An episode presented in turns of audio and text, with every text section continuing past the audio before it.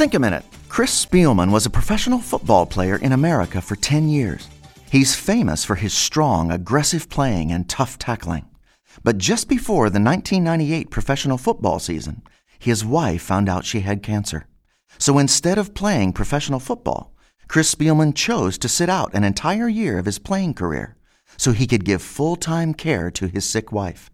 His wife is now doing much better and seems to be winning her fight against cancer.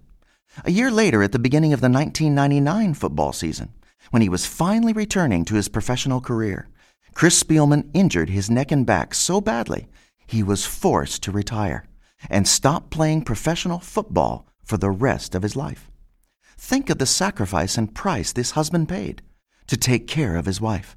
He'll never play professional football again. Yet Spielman told news reporters that he gladly chose to stop playing football so he could care for his sick wife, since he loves her and their children much more than his career as a professional athlete. He said this to reporters I told my wife Stephanie that I want to be the one to take her to the doctor for medicine and treatments. I want to be the one to hold her hand. I want to be the one to take care of our kids when she can't. It takes a really strong man to let go of his own desires and dreams so he can take care of his wife and children's needs first, before his. But that's what it takes to be a real man of the house, that our wife and kids need. The thing is, we don't naturally have that kind of willpower and inner character to always deny ourselves so we can put our wife and children first. But that's what a real leader does, is serve the ones he's leading, whatever it costs him. You see, God showed us the perfect example of a real man and leader when he humbled himself and died for those he loves.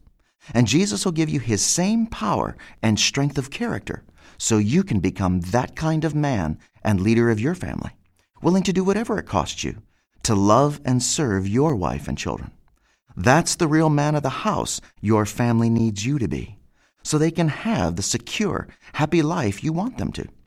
So why not ask Jesus to take charge of your heart and character every day, starting today?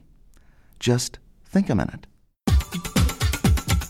If you'd like to know more, write to us on the internet at thinkaminute.com and join us next time we stop and think a minute. Think a Minute is brought to you by the Assemblies of God